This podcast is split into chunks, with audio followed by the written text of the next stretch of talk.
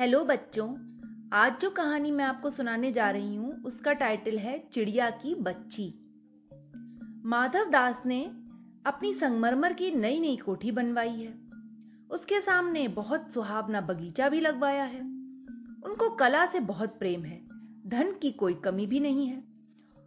सुंदर अभिरुचि के आदमी हैं, फूल, पौधे, रकाबियों से हौजों में लगे फवारों में उछलता हुआ पानी, उन्हें बहुत अच्छा लगता है। समय भी उनके पास काफ़ी है।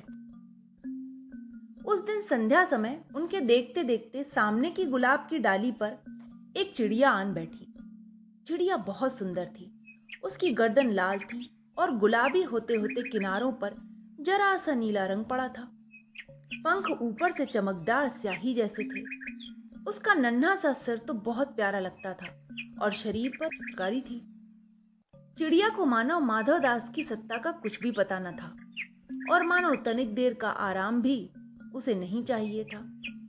कभी पर हिलाती थी, कभी फुदकती थी, वह खूब खुश मालूम होती थी। अपनी नन्ही सी चोंच से प्यारी प्यारी आवाज़ निकाल रही थी। माधव दास को वह चिड़िया बड़ी मनमानी लगी। उसकी स्वच्छंदता, बड़ी प्यारी जान पड़ती थी। कुछ देर तक वह उस चिड़िया को इस डाल से उस डाल पर थिरकते हुए देखता रहा। इस समय वह अपना सब कुछ भूल गया। उन्होंने उस चिड़िया से कहा, आओ, तुम बड़ी अच्छी आई। यह बगीचा तुम लोगों के लिए ही बना है। तुम्हारे बिना तो यह बगीचा सूना है। तुम बेखटक यहाँ आया करो। चिड़िया पहले तो असावधान रही, फिर जानकर की बात उससे की जा रही है, एकाएक तो घबराई। फिर संकोच को जीत कर बोली, मुझे मालूम नहीं था यह बगीचा आपका है। मैं अभी चली जाती हूँ। पल भर सांस लेने में यहाँ टिक गई थी। माधव दास ने कहा हाँ बगीचा तो मेरा है यह संगमरमर की कोठी भी मेरी है लेकिन तुम इन सबको अपना ही समझो। सब कुछ तुम्हारा है तुम कैसी भोली हो कैसी प्यारी हो जाओ नहीं बैठो मेरा मन तुमसे बहुत खुश होता है। चिड़िया बहुत कुछ सकुचा गई। उसे बोध हुआ कि यह उसकी गलती तो नहीं कि वह यहाँ आकर बैठ गई। उसका थिरकना अचानक रुक गया। वह भी सिवा बोली मैं थक कर यहाँ बैठ गई थी। मैं भी चली जाऊँगी बगीचा आपका है। मुझे माफ़ कर दे। माधव दास ने कहा मेरी भोली चिड़िया तुम्हें देखकर मेरा चित्त प्रफुल्लित हुआ। मेरा महल सूना है वहाँ कोई चहचहाता नहीं है। चिड़िया बोली मैं माँ के पास जा रही हूँ। सूरज की धूप खाने और हवा से खेलने फूलों से बातें करने में जरा घर से उड़ आई थी। अब साँझ हो गई और माँ के पास जा रही हूँ। अभी अभी मैं चली जा रही हूँ, आप सोच न करें। माधव दास ने कहा, प्यारी चिड़िया, पगली मत बनो। देखो तुम्हारे चारों तरफ़ कैसी बहार है। देखो वह पानी खेल रहा है, उधर गुलाब हंस रहा है, भीतर महल में चलो। जाने क्या क्या ना पाओगी? मेरे पास बहुत सा सोना मोती है। और तुम्हें क्या चाहिए? मैं तुम्हारे लिए सोने का एक सुंदर सा पिंजरा बनवा दूँगा। उसमें मोतियों की झालरें लटका दूँगा। चिड़िया इन सब बातों से बहुत डर गई। वह बोली, मैं भटक कर तनिक आराम के लिए डाली पर रुक गई थी। अब भूल कर भी ऐसी गलती ना होगी। मैं अभी यहाँ से उड़ जा रही हूँ। तुम्हारी बातें मेरी समझ में नहीं आती। मेरी माँ घोंसले के बाहर बहुतेरी धूप सुनहरी बिखरी रहती है। मुझे क्या करना है इनसे? दो दाने माला देती है। जब मैं खेलने बाहर जाती हूँ, माँ मेरी बाट देखती रहती है। मुझे तुम और कुछ मत समझो। मैं अपनी माँ की हूँ। भगवान दास ने कहा, भोली चिड़िया, तुम कहाँ रहती हो? तुम मुझे नहीं जानती हो.